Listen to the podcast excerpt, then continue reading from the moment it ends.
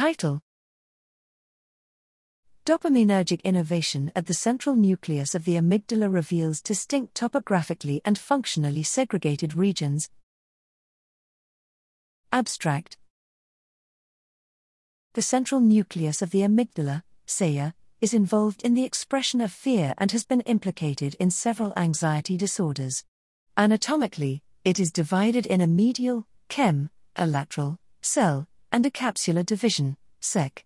The CEA is densely innervated by dopaminergic projections that originate in the ventral periaqueductal gray slash dorsal raphe, VAG slash DR, and the ventral tegmental area slash substantia nigra compacta, VTA slash SNC.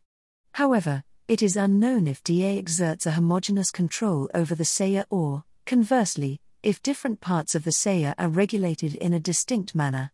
Here, we performed a neuroanatomical and functional analysis of the mouse CEA and revealed that dopaminergic innervations arriving from the PAG/DR and the VTA/SNC constitute distinct, non-overlapping pathways that differ in their expression of dopamine transporter.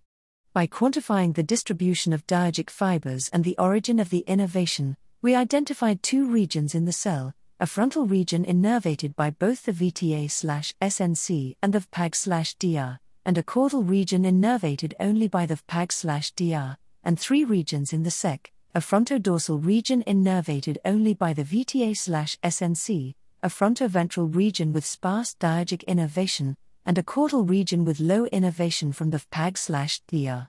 In addition, we found that each region displays a unique pattern of CFOS activation after the administration of cocaine, SKF 38393, quinpirole or haloperidol, demonstrating that the regions identified here are functionally distinct from each other. In summary, this analysis reveals unique properties of the DAergic pathways innervating the CEA and distinguishes six topographically segregated and functionally distinct regions in the CEA. This unanticipated level of functional heterogeneity calls for more precise anatomical specificity in future functional studies of the CEA.